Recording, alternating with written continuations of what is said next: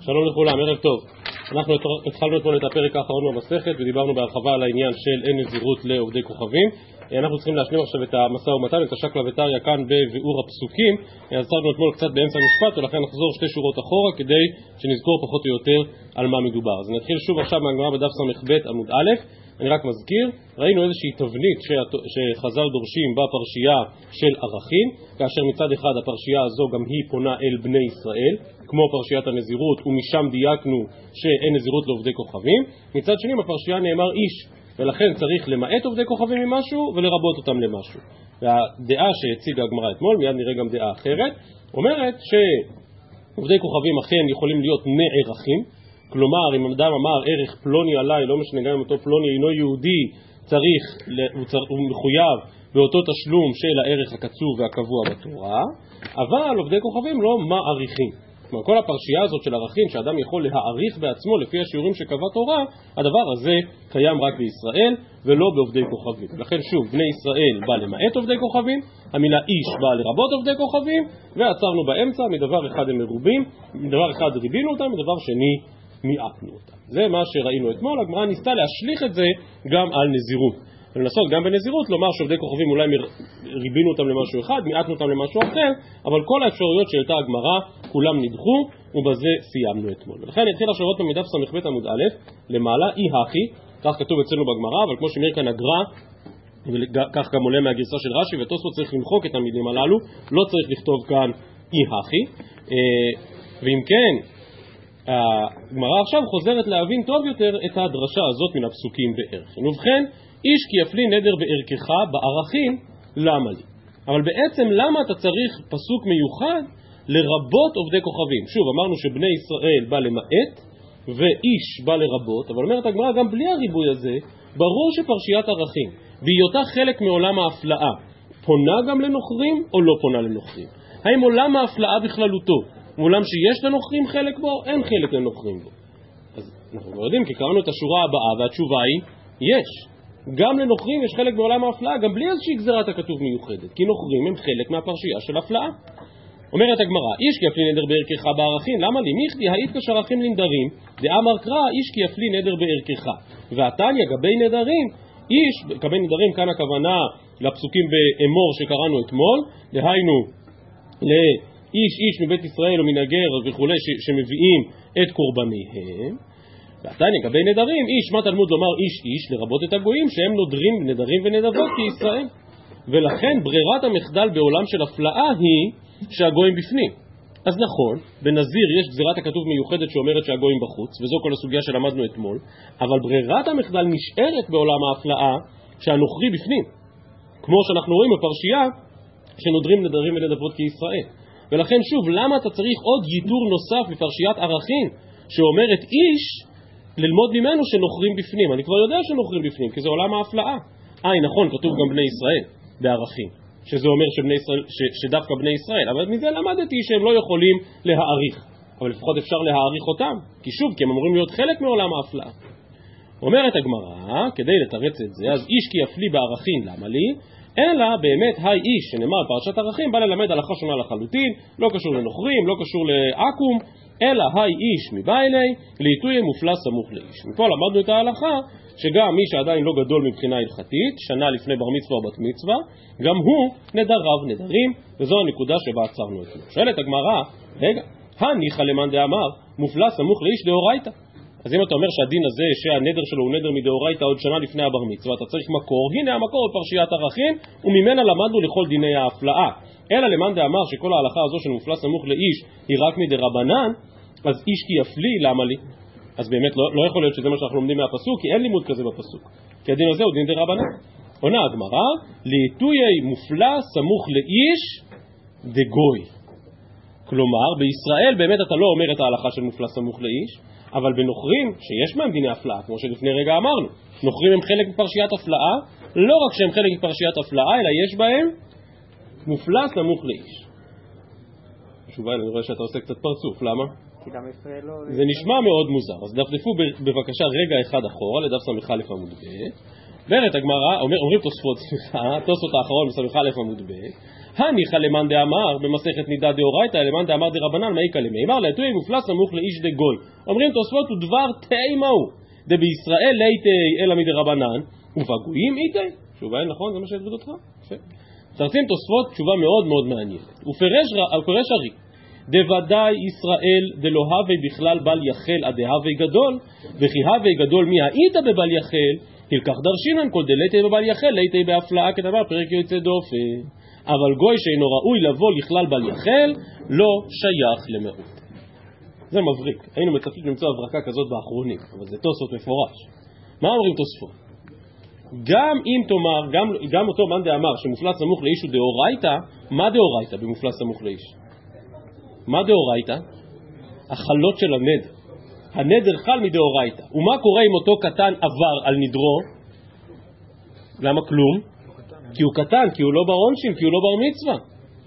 ולכן הפוך, להגיד מופלץ סמוך לאיש בישראל זו אנומליה, כי אתה אומר מצד אחד הוא גדול לעניין זה שהנדר שלו חל, אבל מצד שני אם הוא יעבור על הנדר הוא לא חייב שום דבר. ועכשיו מתגלה חידוש גדול בכל העניין של הפלאה של נוכרים.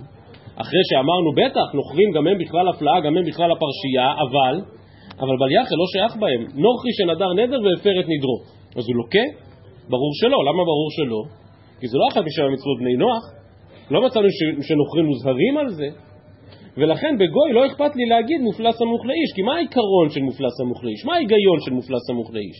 שהוא כבר מבין, בודקים אותו והוא יודע לשם מי נדר.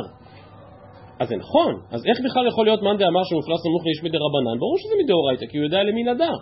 תשובה, כן, הוא יודע למי נדר, אבל בגלל שהוא עדיין לא בפרשיית העונשין ובל יחל, לא שייך לחייב אותו, לא שייך לומר שהנדר שלו תופס. אבל בגוי שבכל מקרה הוא לא שייך בבל יחל, ממילא אפשר לקבל את ההלכה של מופלס סמוך לאיש. חידוש, אין ספק חידוש, אבל כמו שאמרתי זה ממש דבר פלפול. היינו מצפים תירוץ, הקושייה היא קושייה זועקת לשמיים, כל הראשונים כאן שואלים אותה, אבל התירוץ הזה של התוספות, וכאין התירוץ הזה יש גם בראש, היינו מצפים למצוא את זה בתורתם של אחרונים, יש כאן איזשהו חידוד, ובכל זאת כך מיישבים התוספות את הקושייה הזאת. ובכן, אומרת הגמרא, להטויה מופלס סמוך לאיש דגול. אבל עכשיו חוזרת הגמרא צעד אחד אחורה לגבי עצם ההלכה שאנחנו מדברים בה בערכים. אני מזכיר שוב שגוי לא יכול להעריך, אבל אפשר להעריך אותו. אומרת הגמרא, התירוץ הזה שאתה אומר עכשיו על מופלס סמוך לאיש דגול, הניחא למאן דאמר בני ישראל נערכים ואין הגויים מעריכים, ואין הגויים נערכים, יכול לא יהיו מעריכים, תלמוד לומר איש שפיר. כלומר, כל המהלך שאמרת עכשיו מתאים לדעה שעד כה לא דיברנו עליה. עד עכשיו אמרנו גוי לא יכול להעריך, אבל אפשר להעריך אותו. הוא לא יכול להעריך כי הוא לא בני ישראל, אפשר להעריך אותו כי הוא איש, או לא בגלל שהוא איש, אלא בגלל שגויים חלק מפרשת נדרים. אבל אז אתה בא לומר שהמילה איש מרבה מופלס סמוך לאיש, שגם הוא יכול לנדור בגוי. אבל אומרת הגמרא שבגמרא בערכין מדסה זו מחלוקת. האם גויים יכולים להעריך, אבל אי אפשר להעריך אותם? כי הערך שקבעה תורה, הכוונה ערך של ישראל ולא ערך של אינו יהודי, ולכן גוי יכול להעריך אבל אי אפשר להעריך אותו, ואז הכל כפתור ופרח. גוי יכול להעריך, כן, אי אפשר להעריך אותו כי כתוב בני ישראל, וחוץ מזה יש דין של מופלס סמוך לאיש. כלומר, כאשר גוי בא להעריך או לנדור נדרים אחרים, אז לא רק שהוא בן 12 או 13 אלא גם שנה אחת קודם, והכל כפתור ופרח. אבל לפי הדעה, וזו הדעה שהגמרא מציגה עכשיו מאותה סוגיה בערכין, אבל לפי הדעה שעד עכשיו דיברנו בה, דהיינו שגוי לא יכול להעריך, אבל אפשר להעריך אותו, אז עכשיו חידשת בחידוש מופלס סמוך לאיש. מה זאת אומרת מופלס סמוך לאיש? שאם הוא לא בן 13, אלא בן 12, כבר אז הוא בפרשיית ערכין, אבל על איזה פרשיית ערכין אנחנו מדברים לפי הדעה הזאת? שאפשר להעריך אותם. האם יש סברה לחלק ואפשר להעריך אותם בן 12, 13? אפשר? זה רלוונטי, לא רלוונטי? לא רלוונטי, למה? פרשיית ערכין לא מזכירה בשום מקום את דיני בר מצווה, בת מצווה. יש גיל חודש, יש גיל 5, יש גיל 20, אבל זה לא רלוונטי.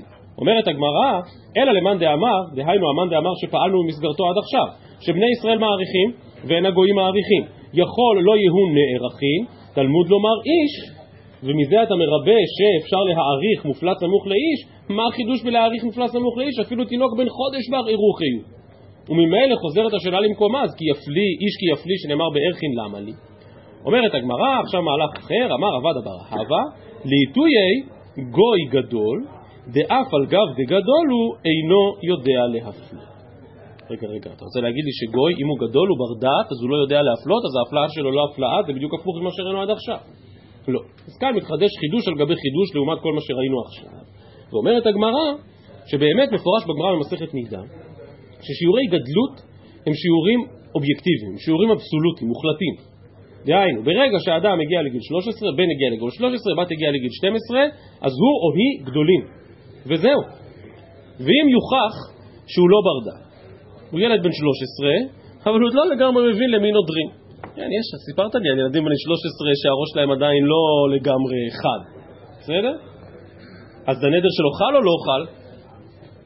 חל או לא חל? חל. למה? כי הוא בן 13, נגמר העניין. כי הוא גדול. כך בישראל. באה הגמרא כאן ואומרת, בגוי נתחדשה ההלכה שלו, כל הסיפור הזה של שיעור גדלות רלוונטי בישראל. אבל גוי, כדי שהנדר שלו יהיה נדר, צריך שידע למי נודרים. וגם אם הוא בן 30, לא בן 13. אבל התברר שהוא לא מבין עומק עניין הנדרים, אז הנדרים שלו אינם חלים. וזה חידוש נפלא. שאומר שבאמת, אני מוכן לפתוח את הדלת ולהכניס גוי לעולם של נדרים. נדרים נדבות כישראל, למדנו אתמול את הרש"ר הירש, ליבם לשמיים, כל מצוין. אבל זה בתנאי שהוא מבין, שהוא יודע מה משמעות העניין. ואז באמת הנדר שלו הוא נדר. אבל אם הוא גדול שאינו יודע להפלות, אז בגוי זה באמת לא תופס. חידוש יפה ומעניין. ממשיכה הגמרא ואומרת, עד שהתפלפלנו עכשיו כל כך בעריכות, מה פירוש איש כי יפלי שנאמר בפרשיית ערכין? הרי הביטוי הזה, איש כי יפלי, נאמר בתורה פעמיים. נאמר בפרשיית ערכין, את זה למדנו עד עכשיו, אבל הוא נאמר גם אצלנו בנזירות, איש או אישה כי יפלי לנדור נדר נזיר להזיר, גם שם נאמר הביטוי איש כי יפלי. שואלת הגמרא, אלא כי יפלי דכתב רחמן אגבי נזירות, למה לי? מי יחדיה התקש נזירות לנדרים? אז כל מה שרצית להעמיס עד עכשיו על הביטוי כי יפלי, יהיה נכון באותה מידה, גם בנזירות. אז למה התורה כותבת עוד פעם כי יפלי בנזירות? הגמרא זה כבר בא להלכה אחרת לגמרי, שכבר דיברנו בהרחבה, בתחילת נזיר ובתחילת נדרים, להטויה ידיים שאינן מוכיחות. רק שימו לב, כמו שכבר קרה לנו בנדרים, להטויה כאן הכוונה להפוקי, למיעוטי. להטויה ידיים שאינן מוכיחות, שגם הן לא הריין ידיים. דהיינו שהדיבור צריך להיות מפורש, ולא בגדר של ידיים שאינן מוכיחות. למה אני מסביר ככה? בגלל המשך הגמרא דאיתמה. ידיים שאינן מוכיחות, אביי אמר הריין ידיים, רבא אמר לא הריין ידיים. אומרת הגמרא, לאביי ניחא, אלא לרבה, מה איקה למימה? כלומר רבה, שלפי הגרסה כאן לפנינו אומר, שלא הוויין ידיים, אז מה איקה למימה? אז שוב, אם הייתי מבין שהגמרא אומרת לעיתויי ידיים שאינן מוכיחות, הכוונה שידיים שאינן מוכיחות לא הוויין ידיים, אז באמת מובן סליחה, הפוך, אם לעיתויי ידיים שאינן מוכיחות, שידיים שאינן מוכיחות הם כן ידיים, אז באמת מובנת הגרסה שלפנינו. דהיינו שלפי אביי הוויין ידיים, ומאיפה הוא למד את זה? מאיש כי יפלי. אבל לפי רבא שידיים שאינן מוכיחות לא הוויין ידיים, אז בשביל מה צריך את הפסוק? אלא שכמו שאמרתי, התוספות וגם הראש מתעקשים כאן לומר שלא, שכאשר כתוב לעיתוי ידיים שאינן מוכיחות, הכוונה לעיתוי ידיים שאינן מוכיחות שגם הן לא תופסות. ולכן התוספות מוכרחים לומר שיש כאן היפוך בגרסה, ובאמת הראשונים הופכים את הגרסה ואומרים לאביי קשיא לרבא ניחא. כלומר לרבא שאומר לא הוויין ידיים, אז הוא למד את זה מהפסוק, איש כי יפלי, שמכאן למדנו שידיים שאינן מוכיחות לא הוויין ידיים. אלא לאביי קשיא. עכשיו התוספות באמת הסתפרו כאן על הגרסה, עד כדי כך שכתב ואומר רבנו תם, בגרסה הפוכה היא ומשובשת. כלומר, משהו פה התהפך והשתבש, ראיתם שגם אנחנו קצת התלבטנו בעניין הזה. על כל פנים, שוב, לפי המאן דאמר שידיים שאינן מוכיחות הוויין ידיים, אז מהפסוק הזה אמרת שלא הוויין ידיים, אז מה כן תלמד מהפסוק? אלא אומרת הגמרא, הלכה דומה, שגם עליה כבר דיברנו, אלא כי יפלי מבעל ילכת רבי טרפון, נתן רבי יהודה אומר משום רבי טרפון, אין אחד מהם נזיר, לפי שלא ניתנה נזירות אלא להפלאה. דהיינו, כאשר הנזירות מראש אינה מבוררת, כאשר לא יודעים מי מבין אלה שאמרו, הרי אני נזיר שזה פלוני, שאינו פלוני וכולי, אף אחד מהם לא אמר דבר ברור, חלוט וחד משמעי, במצב כזה, לא ניתנה נזירות אלא להפלאה, ולכן הנזירות לא חלה. שוב שאלת הגמרא, אז אני חלה לרבי טרפון, מניין הוא למד שנזירות צריכה הפלאה, והביטוי איש כי יפלי, אלא לרבנן מה איקה למימה, אלא מבעלי לכדתניא, היתר נדרים פורחים באוויר ואין להם על מה שיסמוכו, כמו שלמדנו בחגיגה, רבי אליעזר אומר, יש להם על מה שיסמוכו. יש רמז וסמך בכתוב להתרת נדרים, והוא שנאמר איש כי יפלי כי יפלי שתי פעמים. הביטוי כי יפלי מופיע בתורה פעמיים, בערכים ובנזירות, ללמדך אחד הפלאה לאיסור ואחד הפלאה להיתר. כלומר יש הפלאה של איסור שחכם לא יכול להתיר אותה כי הוא לא מוצא חרטה, לא מוצא פתח לנדר וכן הלאה, זו הדרך, ויש הפלאה להיתר. הפלאה להיתר משמעותה שאדם נדר נדר גמור ושלם, ובכל זאת בא החכם ומתיר לו את נדרו. טוב, כדרכו של מדרש ההלכה הוא קצת מטלטל אותנו, ומה הדעה הזאת אומרת על כך, ומה הדעה היא אומרת על כך, ועל כך ועל כך וכולי, אבל ניסינו לפחות להבין את עיקרו של דבר. ומכאן נשלים את הסוגיה שפתחנו במשנה הקודמת. המשנה כפי שראינו אומרת שלגויים נזירות, לעומת זאת גם לאישה וגם לעבד יש נזירות. ולספר של המשנה לא התייחסנו בכלל, אמרתי שנשלים את זה הערב, אז רק תדפדפו עוד פעם לרגע לסיומה של המשנה בדף ס"א עמוד א'. אמרה המשנה, חומר בנשים ובעבדים שהוא כופה את עבדו ואינו כופה את אשתו, ואת המשפט הזה פשוט צריך לקרוא ברצף אחד עם המשנה שלנו ס"ב עמוד ב', חומר בעבדים ובנשים שהוא מפר נדרי אשתו ואינו מפר נדרי עבדו. כלומר, לאשתו הוא יכול להפר, ואת עבדו הוא יכול לכפות. וזה חומר, וזה חומר. ויש כאן באמת שתי תופעות שונות. אחת, כאמור, תופעת ההפרה, והשנייה, תופעת הכפייה. מה זאת אומרת לכפות?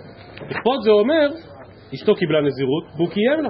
והוא שמח בזה, הוא מקבל את הנזירות של אשתו. אבל, אף על פי שהיא עכשיו נזירה, הוא בא ואומר לה, אשתי הנזירה היקרה והאהובה, אני מצווה עלייך לשתות יין. מה אישה צריכה לענות לו? אבל בעלי היקר, אי אפשר. אי אפשר, ברגע שאני נזירה אסור לי לשתות יין. כלומר, הוא לא יכול לכפות את אשתו. ברגע שהנזירות שלה חלה, שרירה וקיימת, הוא לא יכול לבטל אותה. וחידוש גדול מחדש את המשנה, שלגבי אבן, הוא יכול, וזה מה שנצטרך לברר תכף בגמרא, מה פשר החידוש הזה. אבל העבד קיבל נזירות, ובא האדון ואומר לו, בבקשה יין, כבודו ישתה. למרות שהוא קיבל נזירות. וזה ללא ספק חומר באישה מבעבד, שהוא לא יכול לכפות את אשתו, אבל הוא יכול לכפות את העבד. לעומת זאת, חומר בעבדים מבנשים, שהוא מפר נדרי אשתו. כלומר, אם הוא לא קיים לה ביום שמו, אלא אדרבה, אם הוא הפר לה ביום שמו, אז הנדר מתבטא. אם אני אזכיר נשכחות מסוף מסכת נדרים, דעת הרמב"ם שאדרבה, דווקא בעל, הוא זה שעוקר את הנדר מעיקרו. דווקא בעל ממש מצליח לגעת בשורשיו של הנדר ולהפר אותו. ואת זה האדון לא יכול לעשות לעבד. התורה לא הסמיכה את האדון להפר לעבד. כמו שעוד פעם, כמו שנסביר מיד בגמרא, התורה הסמיכה את האדון לומר לעבד, תקשיב, לא אצלי בבית. אתה רוצה להיות נזיר, תלך לבית אחר. אצלי בבית אתה חייב לשתות יין. זה האדון יכול להגיד. אבל בזה הוא לא מבטל את הנזירות. הוא בסך הכל כופה עליו לשתות יין אף על פי וחרף הנזירות. ושוב, זה שורש ההבדל בין להפר לבין לכפות. לאשתו הוא יכול להפר, אבל אם לא הפר לה והיא נזירה, אז הוא לא יכול לכפות אותה להפר או להמרות את הנזירות. לעבד הוא לא יכול להפר לו את נזירותו, אבל הוא כן יכול לצוות עליו ולהורות לו לשתות יין למרות שהוא נזיר. ובגלל ההלכה הזו, שהאדון לא יכול להפר את הנזירות של העבד, והנזירות הזאת שרירה וקיימת, מסיימת משנתנו דף ס"ב עמוד ב' ואומרת, הפר לאשתו הפר עולמי. וברגע שהוא כן הפר לה את הנדר, אז נגמר. אז גם אם עכשיו הם יתגרשו, גם אם עכשיו ימות, לא משנה מה יקרה, היא כבר לא נזירה, כי הוא הפר לה. לעומת זאת, הפר לעבדו, יצא לחירות ומשלים נזירותו. כלומר, ההפרה לעבד היא לא הפרה, העבד הזה הוא נזיר. רק שאצלי בבית אני לא מאפשר לו להיות נזיר, אני כופה עליו לשתות יין. מה יקרה ברגע שהעבד הזה יצא לחירות? מה יקרה? הוא יצטרך להשלים את נזירותו, כי הוא היה נזיר. רק אצלי בבית אני לא אפשרתי לו לעשות את זה. ושוב, זה משתלב לחלוטין במהלך הזה של המשנה, שהפרה באמת מבטלת את הנדר, לעומת כפייה שלא מבטלת את הנדר, אלא רק האדון מורה לעבד כיצד לנהוג. ולכן שוב, אחרי שהוא יצא לחירות, אזי הוא ישלים את נזירותו. כך פשט המשנה, וכך הסבירוה רוב הראשונים, אבל לרמב"ם היה מהלך שונה לגמרי בהבנת המשנה הזו. הרמב"ם כותב את הדברים גם בקצרה בפירוש המשנה, וכך גם פוסק במשנה תורה. כותב הרמב"ם כך, אני קורא פרק ב' הלכה י"ז בהלכות נזירות. נשים ועבדים יש להם נזירות, והאב או הבעל מפר נזירות האישה אם רצה כשאר הנדרים.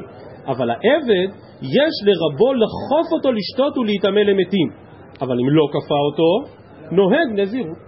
כלומר, באמת יש לאדון סמכות כפייה, אבל אין לו סמכות הפרה. בדיוק כמו שהסבא. ועכשיו אני מדלג רגע על קטע אחד בהלכה י"ח, תכף נחזור אליו. כותב הרמב"ם כך: נדר עבדו בנזירות ואמר לו מופר לך, יצא לחירות וחייב להשלים נזירותו, שהעבד כופין אותו ואין מפרים לו, ואם הפר יצא לחירות. יש עוד אחת במשנה שמאוד מסתדרת עם הרמב"ם. שימו לב עוד פעם מה כתוב במשנה: הפר לעבדו, יצא לחירות ומשלים נזירותו. לא, לפי הפירוש שאני הסברתי מקודם, איך צריך לומר במשנה? יפה מאוד, הפר לעבדו, אם יצא לחירות אז משלים נזירותו. הרמב"ם מבין לא, שיש כאן דין, הפר לעבדו יצא לחירות, ובמילים אחרות ההפרה כשלעצמה מוציאה אותו לחירות. על פעמים נשמע רעיון מאוד מפתיע, למה שהפרת הנדר תוציא לחירות? אבל הרמב"ם מסביר למה, שהעבד כופין אותו ואין מפרים לו. כלומר, אדוני האדון, אם אתה לא רוצה שהעבד שלך ינדור בנזירות, מה אתה צריך לעשות? לא, לא, הפוך. מה אתה רוצה, מה אתה צריך לעשות? להביא כוס יין ולהגיד לו, אתה עכשיו תשתה את זה. כופין אותי. מה קרה, אומר הרמב"ם, אם אמרת לו כמו במשנה, הפר, מופר לך? עכשיו סליחה, אני בכוונה אומר את זה בלשון קיצונית, זה לסבר את האוזן. התחלת לדבר איתו כמו בן אדם. הפרה זה משהו שייך בין בעל לאשתו. ואם אמרת לו מופר לך, בעצם התחלת לדבר איתו בגובה העיניים. כל עוד כפית אותו, אז לא דיברת איתו בגובה העיניים. הוא בכלל לא סוברני להחליט מה שהוא רוצה. אתה באת ושמת לו כוס יין ואמרת עכשיו תשתה, בסדר? אומר הרמב"ם, אם הפרת לו, אז בעצם עברת לדבר איתו באיזה שהם מונחים אנושיים כאלה, ולכן הדבר הזה כשלעצמו מוציא אותו לחירות. וכמו שמעירים כאן המפרשים, שבאמת מצאנו הלכה דומה, שעבד שהניח תפילין בפני רבו יצא לחירות. כך למדנו בגיטים. למה? כי עוד פעם, עבד פטור ממצוות תפילין, כמו כל מצוות שאישה פטורה מהן, ולכן אם העבד בא והניח תפילין בפני רבו, אז הוא מתחיל להתנהג כאחד האדם. אם מתנהג כאחד האדם, זה כשלעצמו יציאה לחירות.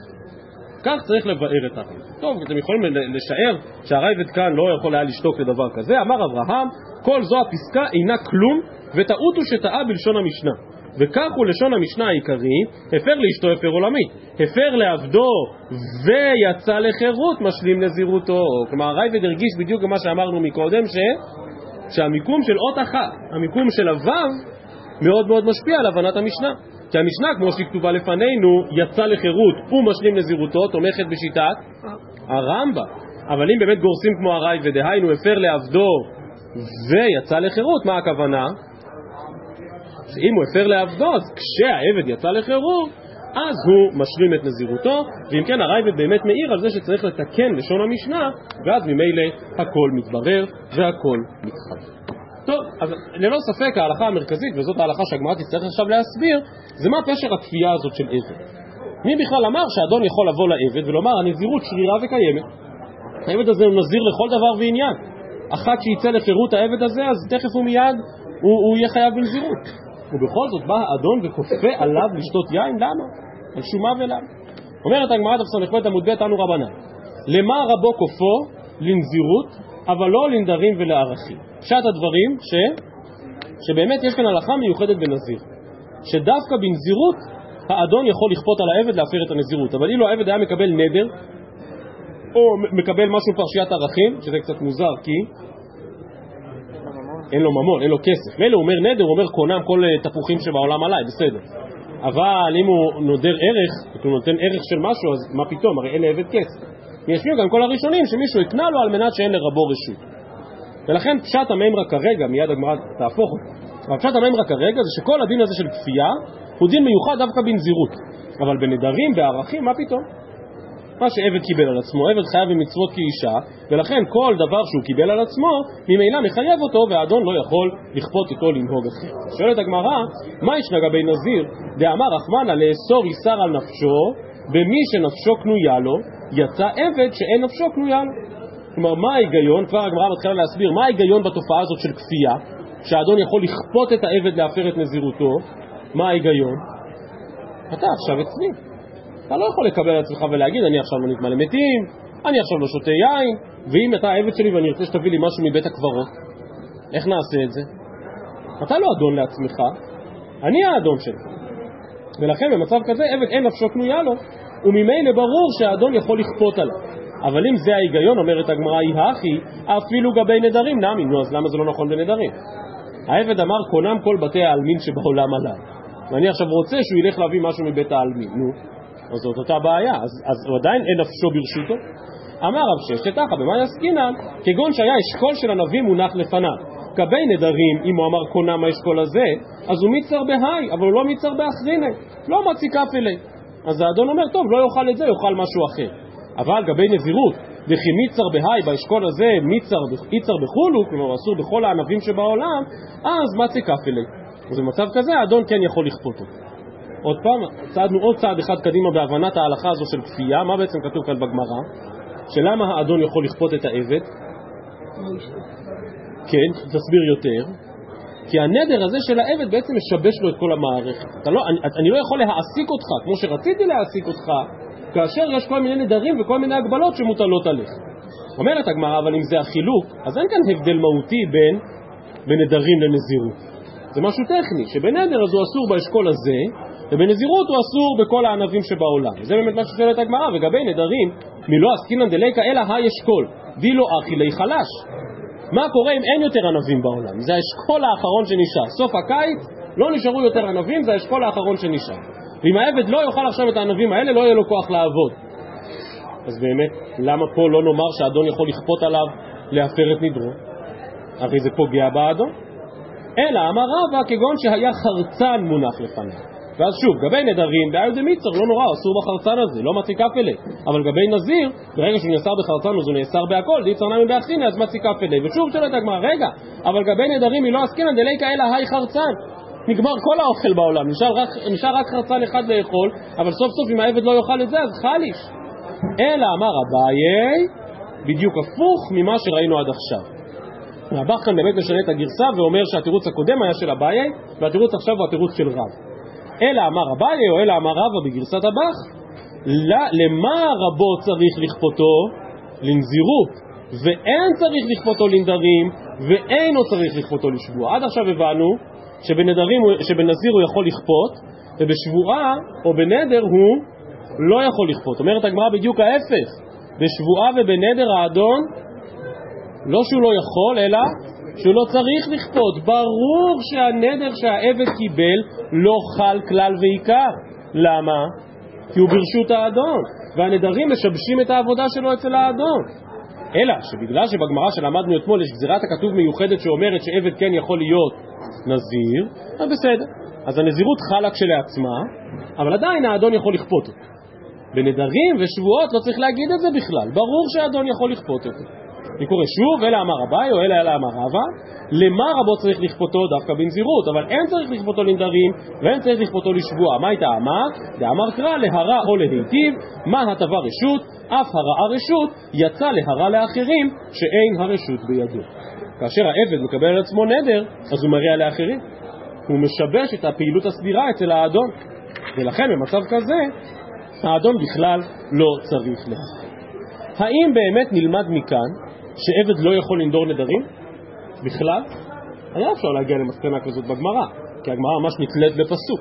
ובכל זאת הראשונים לא הבינו כך. אומרים תוספות כאן לפנינו, יצא להרע לאחרים שאין הרשות בידו, ולכך לנדרים אפילו בלא מחאת הרב לא חל הנדר כלל, דהיינו הרעת אחרים שמכחיש כוחו ואינו חזק למלאכה. ממש לא מהתוספות שאיזה נדרים באמת האדון יכול להפר, דווקא אם זה נדר כזה שפוגע בכוחו והוא לא יכול לעבוד, אבל משהו שנדרים אחרים כן חלים עליו. והנקודה הזו מפורשת גם ברמב"ם. אני מקריא את ההתחלה של פרק ב' הלכה י"ח, מה שדילגתי מקודם. אומר הרמב"ם, נדר העבד שאר נדרים שיש בהן עינוי נפש, או שמעכבים את המלאכה, או שהעריך, אין רבו צריך לחופו מפני שאין נפשו קנויה לו, לא יכול עליו הנדר. למה הדבר דומה? לאוסר פירות אחרים עליהם. כלומר, כשהעבד אומר אני לא אעשה כך, כן אעשה כך, קונם זה עליי, אז הוא בעצם עושה משהו ששייך לאדון, כי הגוף שלו שייך לאדון. אבל הרמב"ם מדגיש שזה דווקא בדברים שמעכבים את המלאכה. הוא באמת מסיים הרמב"ם ואומר, אבל אם אין שם עינוי ולא דבר שמעכב מלאכה, אינו יכול לכפות. כלומר, לא בכל מצב ולא בכל מקרה יש כפייה, דווקא במקום כזה שבאמת באופן מובהק מעכב את המלאכה, דווקא בדבר כזה העבד לא יכול לנדור בכלל, ובנזיר אם הוא נדר, אז האדון באמת יכול לחופו. התוספות בהמשך דבריהם, כבר נגמר לנו הזמן, אז לא יקרא את זה כאן, אבל התוספות בהמשך דבריהם באמת מסבירים אז מה מיוחד בנזירות. אומרים שיכול להיות שבנזירות יש תופעה מיוחדת של לאסור, יין מצווה כיין הרשות, כלומר שבעצם למרות שהעבד הוא קצת ברשות האדון, או הרבה ברשות האדון, עדיין מכוח נזירות הוא יכול לאסור גם משהו אחר. אז רק משלים את סוגייתנו, משנה האחרונה, עבר מכנגד פניו, שזה אומר ברח. העבד ברח מתחת האדון. אז מה ראינו מקודם? שאם העבד לא ברח, אלא יצא לחירות, אז צריך להשלים את נזירותו. מה קורה עכשיו כשהוא ברח מהאדון? עבר מכנגד פניו. רבי מאיר אומר, לא ישתה. למה? עכשיו אתה נזיר, סוף כל סוף, עכשיו אתה לא עבד. רבי יוסי אומר, ישתה, מותר לו לשתות, כי הוא לא מול האדון, אז עכשיו צריך לקיים את הנדר. אומרת הגמרא, למה בית שמואל כמפלגד? אמר שמואל המפקיר עבדו, יצא לחירות ואינו צריך גט שחרור. כלומר, בעצם כל העבדות מבוססת על הבעלות הממונית. ולכן אם אדם הפקיר את עבדו, אז לא צריך גט שחרור, העבד עכשיו ברשות עצמו. רבי מאיר איתלי דשמואל, ולכן ברגע שהעבד ברח זה כמו הפקר, ולכן העבד ברשות עצמו, ולכן לא ישתה, כי הנזירות חלה עליו.